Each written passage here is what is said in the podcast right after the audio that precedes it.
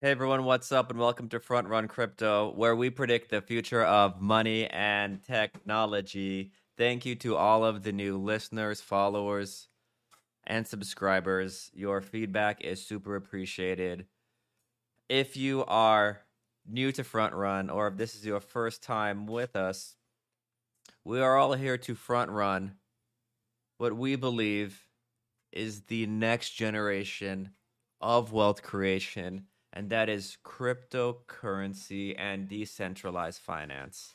Even in the middle of this bear market, even all the uncertainty that we're experiencing with the FTX fallout, 80% drawdowns, Bitcoin, crypto, Ethereum, it all has the potential to be a transformative technology, right? Ethereum can be the settlement layer for all major financial transaction Bitcoin could even go as far as representing a potential new like monetary policy, one that's not beholden.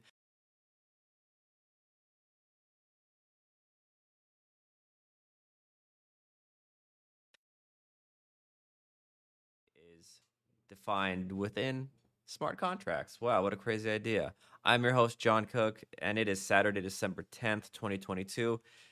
This is Crypto Before Bed. It's a 30 to 45 minute ish highlight of all of the day's major crypto events. I've decided to launch Crypto Before Bed because I found that so much news happens throughout the day that if you were to wait until the end of the week to try to do one massive update, it would just be like a four hour long podcast, right? And that's not really the thesis of Front Run, right? We are not a news publication. Front Run has one goal, and that is to help you participate in the next generation of wealth creation. And we do this by writing hands on tutorials, providing long form analysis about the state of the market. We just published many, many guides, cover a couple just as a plug so you can all see the breadth that we that we're talking about. We recently posted how Grayscale's Bitcoin Premium was a leverage Ponzi how FTX engineered a fake bailout of BlockFi, how S&P 500 the S&P 500 forecast for calendar year 2023. I've posed my prediction. We compared it against the major banks of 2022 and how they got it all wrong, how they're forecasting it in 2023. It goes on and on and on. These the long form detailed analyses are available at frontruncrypto.com. This podcast is just YouTube that we're going to stream live now, try something new, is a mechanism to just say, hey, here's what happened in the crypto ecosystem that you should be aware of. So, for those who haven't, make sure you check out frontruncrypto.com because one of the really like impactful feedback items I got is let's make sure we lead with like the hands-on part. Right. How do you build competency in anything, whether it's DeFi or in life? Uh, my philosophy, right, after a decade in finance, technology, Silicon Valley, is by doing. So if you go to the About section of frontruncrypto.com, you'll see that we've pu- we've actually moved our top four hands-on guides uh, to the very top. So, if you're new to decentralized finance crypto in general, I encourage you to take a moment to actually go through these four guides. They're very in depth, and I promise you, if you stick through it, you're gonna know ninety percent. You're gonna more. You're gonna know more than like ninety percent of like the majority of crypto experts out there. Part one, it outlines how to transact on Ethereum, but it's really a deep dive on how to understand and calculate gas fees. Like, what does it mean to have a gas fee? What what are the composition of items that make up a gas fee that goes to the staker that gets burnt, right? How do you calculate gwei? You're going to be a gas fee calculation master by the end of part one. Part two outlines like what it means to have a layer two roll up, the types of layer two roll ups, and the difference in gas fees. Part three is really a crash course on borrow, lending, lending, and how to measure risk. Right, risk is a very quantifiable point of view in decentralized finance. And part four is an add on to that, where we actually cover the mechanics of repaying a loan, preventing automatic liquidation, and we quantify something called a liquidation threshold. So if all of or any of those sound unfamiliar to you, I would actually stop all the crypto stuff you're doing and make sure you complete that first because if you don't know like what automatic liquidations are, how to calculate a liquidation threshold, right? How do you measure risk in an asset? You probably shouldn't be investing in crypto. Okay. And all that's free, of course. So, with that said, today in bedtime before bed, we're going to cover some interesting topics that I that continue. It's like old is new, and we deja vu every day, right? Centralized NFT metadata, it's gone. Specifically, the FTX.US exchange.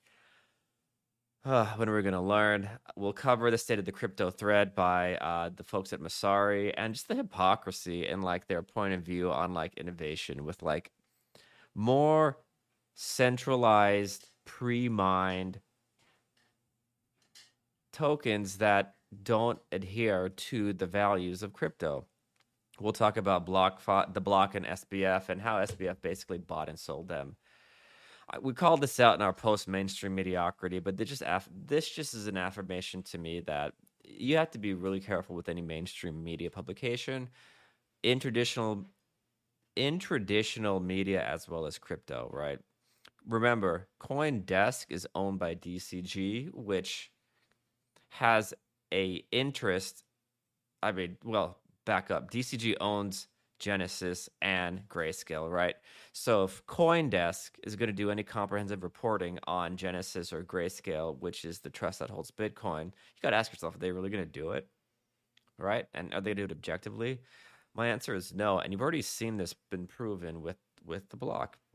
We'll also cover Bitcoin's capital reset. This is this concept where Bitcoin losses are converging on the spot price of Bitcoin, thereby creating a potential bottom. And we'll wrap up with some positive news that staked Ethereum might have a release date, right? For those who aren't sure, staked ethereum is a one way is one way in right now you take 32 eth you become a staker you earn yield by verifying blocks on the ethereum blockchain and the problem is that the eth can't be released until the ethereum foundation deploys an update which is now has a tentative target date so we'll cover that very briefly that's major news and then we'll discuss like the potential downward pressure that it could have on the Ethereum market.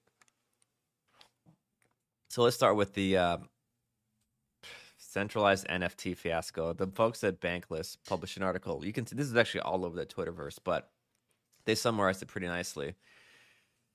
And I'll quote them: "Some NFT pop, some popular NFT platforms from the 2017 2018 era, like Ascribe, Digital Objects, and Ed- Additional, eventually went under right? Lost NFTs are nothing new. These early losses later spurred lots of advances around decentralized storage networks, as well as totally on chain NFTs whose metadata are forever retrievable on the blockchain. That's the key words forever retrievable on the blockchain, right? This is only possible on completely decentralized storage networks. What are some decentralized storage networks you should know? Well, if you go to our front run site, frontrun.notion.site, you'll actually see we have a wiki there, and the wiki outlines all the major uh, DeFi storage providers. I'll pull it up for y'all so you can see it really quick. Uh, Arweave, Radicle is code is infrastructure. Uh, this is this is a game changer, man. So like, think of like a GitHub that's completely decentralized, right? Uh, there's also, of course, DeSo, IPFS. Those are really the big ones. Uh, there's some like unique spot providers like Pinata and NFT Storage. Check those out too. But the point is that these are all Web3 storage facilities where, unlike Web2, the metadata, which is the graphics, if it's a if it's a JPEG, are stored on a decentralized peer-to-peer network of computers, not in one data center on AWS cloud or Amazon or Azure cloud, right? So that is the future that we should all aspire to. But per Bankless, not everyone pays attention to the lessons of the crypto industry. For example, consider SBF of FTX. This is what his first NFT minted on FTX looked like circa 2021. For those listening on podcasts, not on YouTube, I'm displaying a picture of an NFT with the word test. It says test that's it. TST was written in paint. It sold for $270,000 USD. There's a point of view that this might actually be money laundering. We could set that aside for sure. But what we're conveying here is that all of the NFTs bought on the FTX.US exchange, the metadata is gone, right? It's gone. Why? Because it was hosted on a centralized provider. So uh, Jacob.Sol tweeted out, "Oh look, FTX hosted on all uh, FTX hosted all the NFTs minted on their platform using a Web2 API." And now all of those NFTs have been broke have broken metadata and the links go to the restructuring website.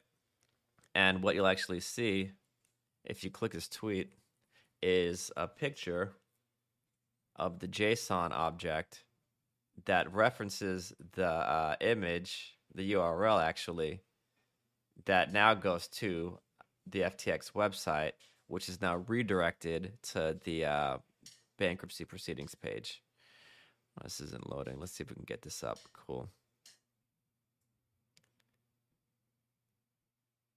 We'll zoom in a little bit more. Let's see if we can zoom in.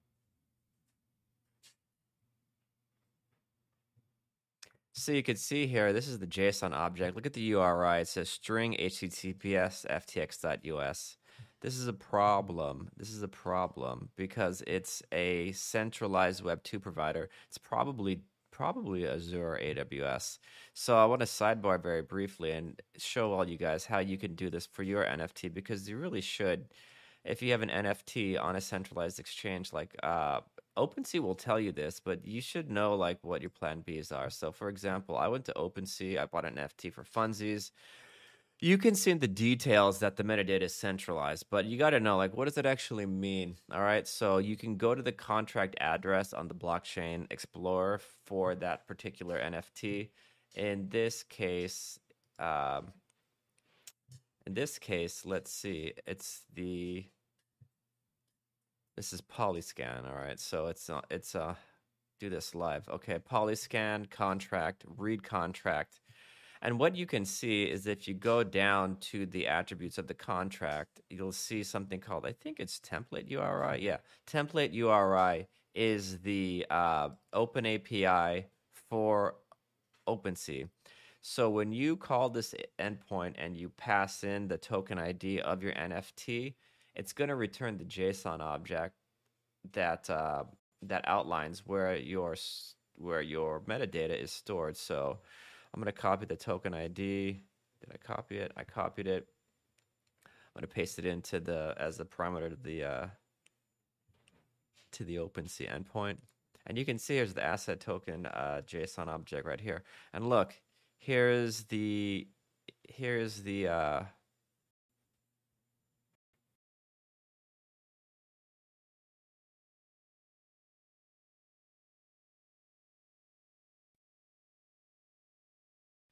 click the link, it takes you to the actual uh, JPEG of the NFT, which in this case is a cat, right?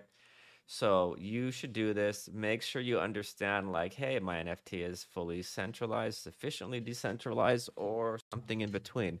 And if it's centralized, you got to at least download the metadata, but it's probably not good enough in the long run, especially if you embrace the philosophies of decentralized finance and DeFi storage. You should look on, you should only purchase NFTs uh, where the metadata is sufficiently decentralized and that the easiest way to like think about that is to make sure you have a storage provider like uh, probably IPFS is the most popular one.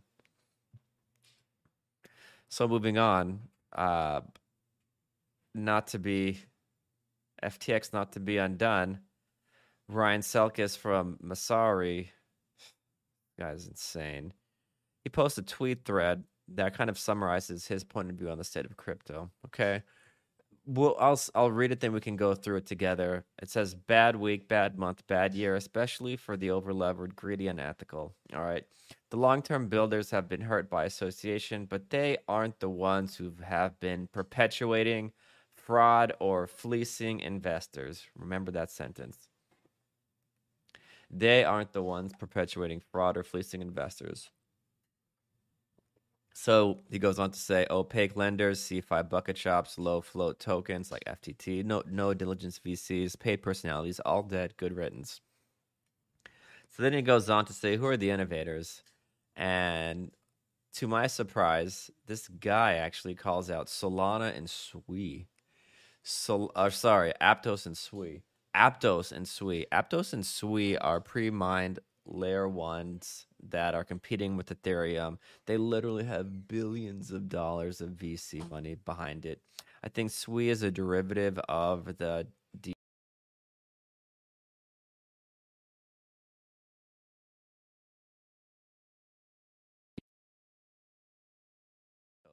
and the whole point of this is that the statement made was innovators remain, VCs are dead, the shills are gone.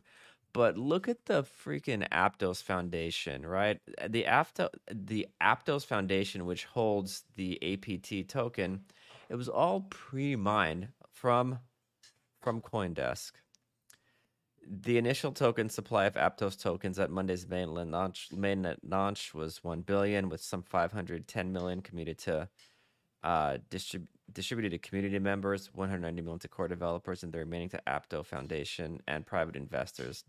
So the Aptos Foundation holds like 50%, 50% that will be released over the next 10 years. And you got to call out this like 510 million distributed to community members.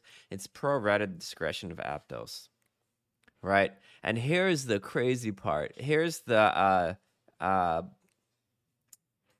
the token supply curve over the next 10 years and you you can see like the play out between uh, for those listening it's uh the x-axis is time and the y-axis is total circulating supply. It goes up right? And you can see it, it looks so misleading because you see like multiple colors so you're like oh that's that's appropriately distributed amongst a wide variety of stakeholders but it's not right? Found like the foundation the investors the core contributors the community that's all the same people man. It's all the same people right? It, it's such a hack and and it, it only gets worse. I saw this uh, aptos blockchain saw this come up yesterday, or maybe it was the day before. Aptos block Aptos start blockchain startup Aptos Labs settles one billion dollar investor lawsuit, and the gist of this is that Aptos Labs settled a lawsuit with LA entrepreneur. Ooh, the hell! With an LA entrepreneur who claimed that uh, his asset dropped fifty percent because it did, right? If we go to CoinDesk, we could follow on.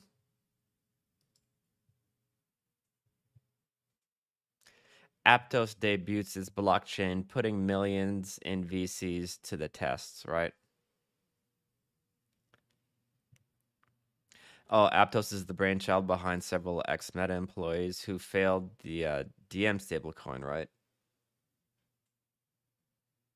Aptos secured 200 million in funding led by A16Z. Series A, Series A, led by FTX Ventures and, and Jump Crypto, right? The second round reported the valuation at $2 billion, four times higher than the company's previous rounds. So what happened is when this launched, when testnet launched, right, the VCs, at least some of the VCs dumped their coin onto uh, onto the retail traders. I wonder if we can see Aptos on uh, trading desk. Let's see Aptos USD. I'm gonna pull this up really quick. Aptos US, Aptos US dollar, Coinbase. And you can see if we just go to zoom out to all. Unbelievable, dude. It dropped like 50%. 50% from its peak. I bet no revenue accrues to the Aptos, Aptos token. So, Ryan Selkis, I think you got it wrong, dude. And what's crazy is Messari is a really good platform that I use to like research uh to research like tokenomics. It's very important. Like for example, you can go to Messari, you can type in Ethereum, and you can actually see the token supply schedule. Right? You can go to profile. And then token economics and then it outlines like the initial uh, launch and token allocation and like the distribution, right? And uh, the actual supply schedule, which you can see here, is uh, it's pretty flat. Even the same thing for FTT. but when you type in Aptos, it doesn't actually have it, which is wild because even on completely pre-mined uh, NF pre-mined layer ones, you'll still see the analytics. Like it's not there. I don't know if it's intentional, but like, dude, that is like a that is an odd look. It only shows a circulating supply, 130 million tokens, dude. But even for FTT, you can look at the FTX token, and you can see a metrics, and you can see the supply schedule for the FTT token. Right, it's all there something's fishy. We can reject this. Any at this point within the DeFi within the DeFi landscape, I'm quite apprehensive against any layer one where the majority of the tokens are pre-mined, granted to investors, and then dumped on the retail public at some point in the future. It's generally doesn't it doesn't adhere to like the philosophies of decentralized finance. But another thing that doesn't adhere to DeFi is SBF, right? Uh, on the Twitterverse, exclusive SBF secretly funded crypto news site The Block.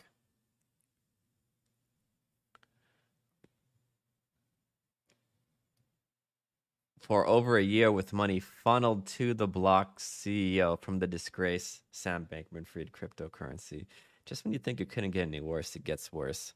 And I'm so over like reporting on SBF and FTX, but I just got to call this out. Like maybe a month ago, we wrote an article on uh, on just main. It was called mainstream mediocrity, and it's how uh, corporate media and even certain news articles or news publishers within the crypto system uh, are really bought and sold by uh, by by money, right?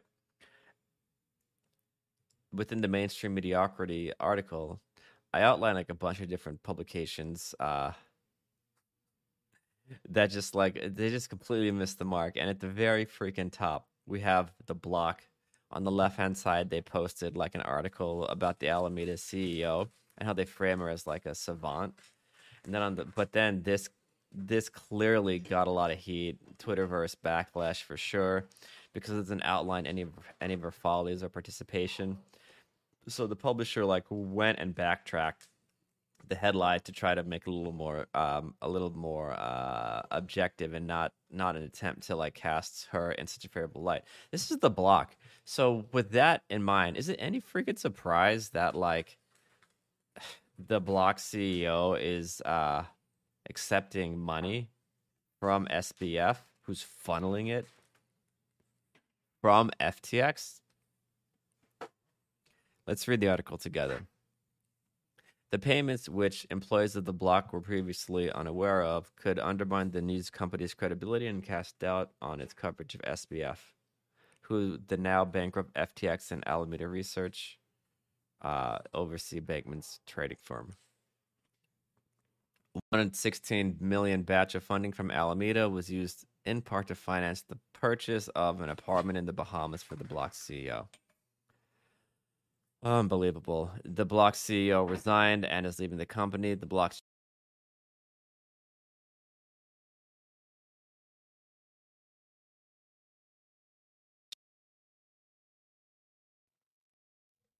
This is why if there's ever a scenario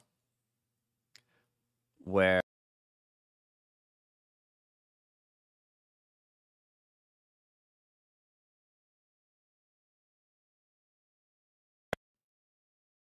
Are there any conflicts of interest that are preventing this person from objectively reporting the truth? Right. This could be in the form of a sponsorship. Uh, it could be in the form of like uh, YouTuber trying to push or shield their coin. But you got to be super careful, man, and always do your own due diligence. Like if there's if there is a publication that you read, I encourage you to actually look at its disclosures and see like what it's where where its financial interests lie.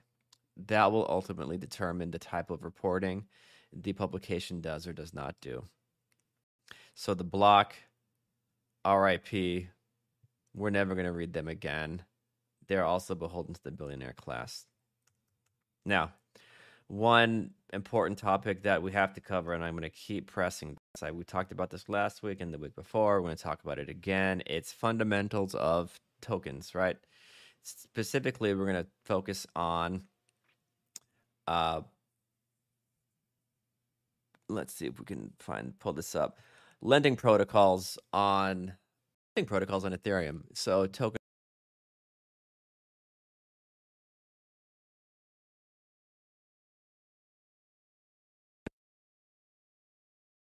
dollars over the past year. The collapse of UST and Luna was particularly hard hitting for the DeFi lending market, with total volume across major lending protocols dropping from 22 billion to 14 billion. This is denominated in US dollars, right? So it's it's actually saying that the volume of currency traded acro- across all platforms, lending protocols, uh, over the past two over really since May 2022 dropped from 22 billion dollars to 14 billion dollars uh in 2 weeks and is now at 8 billion dollars, right? So that's one aspect to consider the impact of major black swan events like the Terra uh, the UST Luna collapse for sure. But the point we're emphasizing here is what is the role that uh, that lending platforms with incentive tokens have on the long-term viability of the lending platform, right?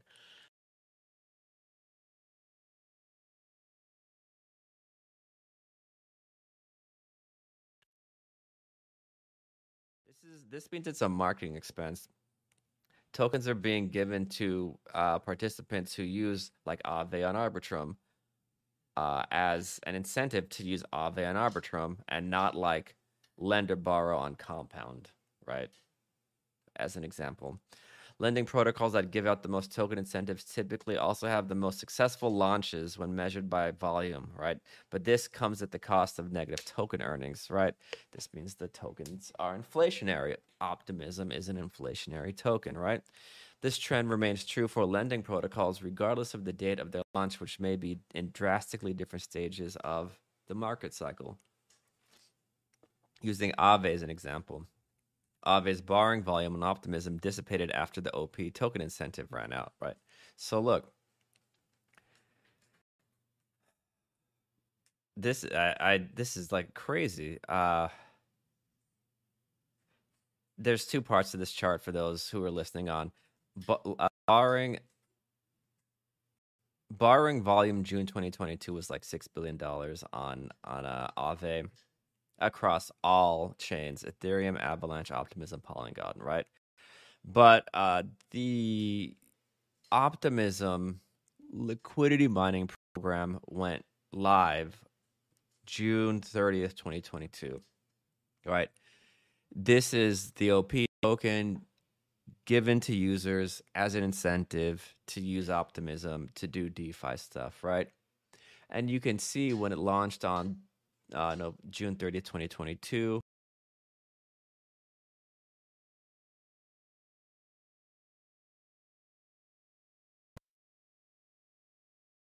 What, 4 billion to 5 from 0 to a billion on optimism.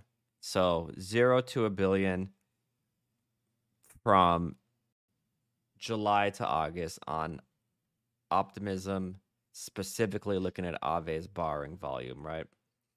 But look what happens on November 6, 2022, when the incentive program ended. Aave's borrowing volume on Optimism decreased from from 900 million to 5 million. 5 million dollars in one week. So think about that. The uh Aave is on Optimism, Optimism initiates a liquidity mining program.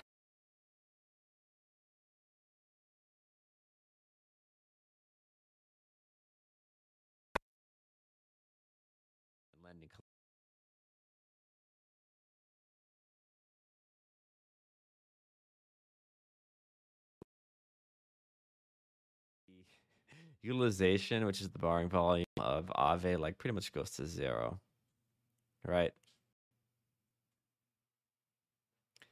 As of November 7th, as of 27th November 2022, Aave's borrowing volume and optimism remains only at $4 million, right?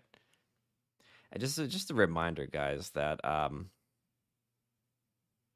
there's a, another dimension that you can that you can add onto this and lending borrow lending protocols with the largest borrowing volumes following their launch also tend to have negative earnings right? So this is revenue minus re- revenue minus uh, earnings is negative right? So that means no that's borrowing cost minus earnings is negative. What is what did these guys say up here?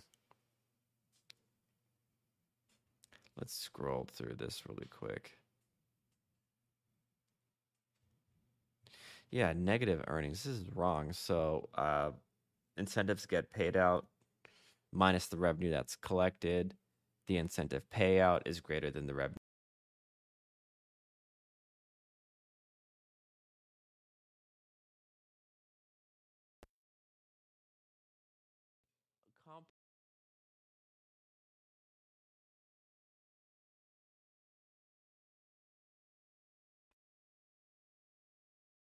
So what can we take away from this is if you're going to mine tokens on any type of lending platform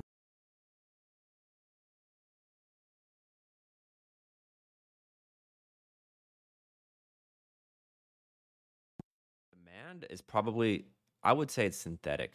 It's not real demand. It's on a it's based on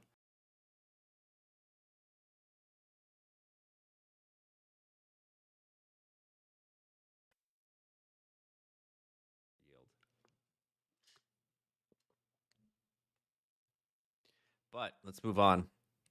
Let's move on to Bitcoin. Uh, the capital reset. Glassnode published a really good article. Y'all got to check it out. It's it basically outlines considerable consolidation above cycle lows following a few weeks in the wake of the FTX implosion. Price action has seen a strong recovery. We and then they go on to ex, to explore the severity of losses experienced by market participants in what they called the largest deleveraging event in history. What I want to call out is the realized profit and loss, right? Realized price action continues to decline, severity of loss diminishes. What does that mean, right? So, both the June 2022 sell off, the FTX implosion, prompted investor capitulation events that are that are at that are of a historical scale. The FTX event recorded an at the high one day loss of negative $4 billion. However, assessed within a weekly moving average, loss appears to be subsiding.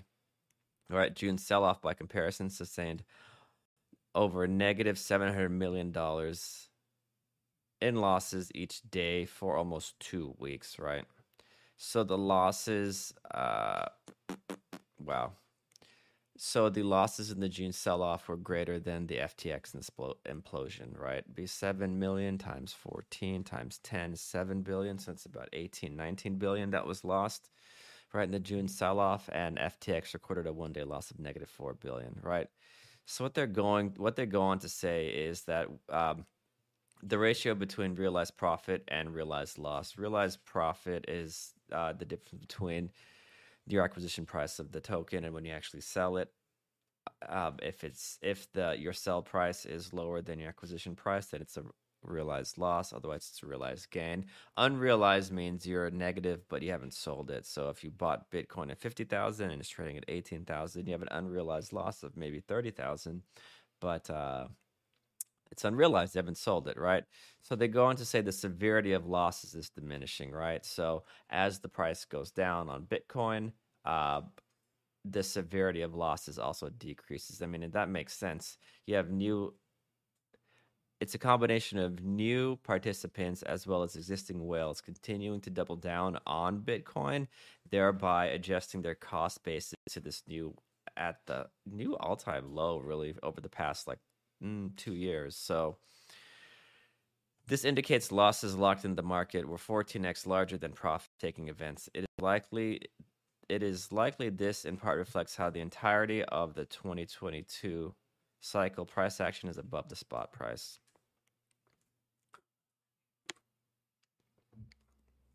And then it goes on to outline uh, the realized profit loss ratios over the 2011, 2015, 2018 cycle.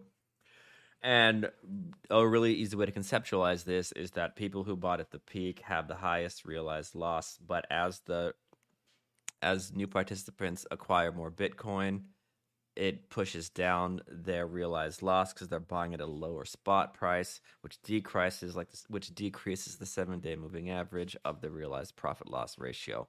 Some of these metrics are kind of wonky. Like I guess the what I want to take away from this is that uh, new participants as well as existing buyers are buying more Bitcoin at a lower spot price, which is reducing their cost basis. Last but not least, we can wrap this up on Twitter, Ethereum developers target March 2023 for release of Stake Ether. That's that's amazing, and this is like worthwhile for sure. Staked Ether withdrawals are coming, according to CoinDesk, while Proto Danksharding, which is a way to aggregate transactions, right, such that the Bitcoin or sorry, the Ethereum blockchain will have higher throughput. Uh, that will happen. Oh, in the in a following hard fork in the fall. Wow, so they're actually separating it out. Hmm. So, according to Coindesk, Ethereum developers determined on Thursday that the network's next hard fork, called Shanghai, will have a target release timeframe of March 2023. This upgrade will include EIP 4895, which will enable the block, uh, which will enable the beacon chain uh, to withdraw ETH. Hmm. Hmm. This then it goes on to talk about other like initiatives with uh, upcoming EIP scheduled for hard forks in the fall, like EIP 4844, which is proto danksharding that will split up uh, again the networks into shards, which are like blobs, as a way to increase its capacity and bring down gas fees. I think the call, the, although this is interesting, uh, for sure appreciated, but to call out that beacon chain push to withdrawals, uh, beacon chain push withdrawals as operations how much of downward pressure will this cause on Ethereum, the token? So maybe we can look up staked ETH, Lido, Dune Analytics, and we can see, I think, like 12 or 13% of the total staked ETH population. 12 or 13% of the total ETH population is staked. You can go into this Lido Finance Extended. Let's see, this one has like 384 subscribers.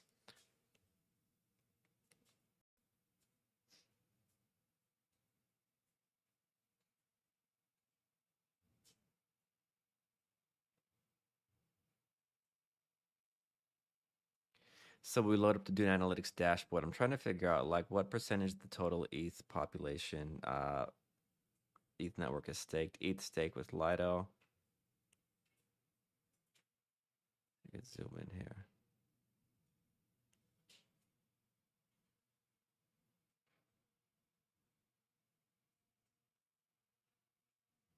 Hmm, yeah, 4 million ETH stake.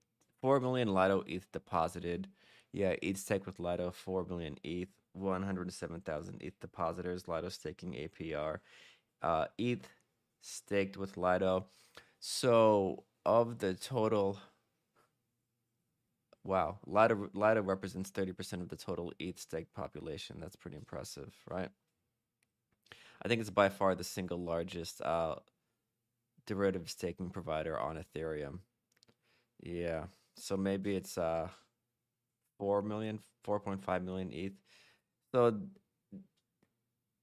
as one way to think about this is um, it's slim it's similar to proof of work actually. There will be like an inverse relationship between the number of staked eth and the and the yield or apr of the stake eth as more participants deploy eth to be staked it pushes down the apr as participants withdraw their eth with this upcoming shanghai upgrade it will push up the apr so you're going to end up having this equilibrium where market participants will be incentivized to stake ETH because they'll earn a higher yield.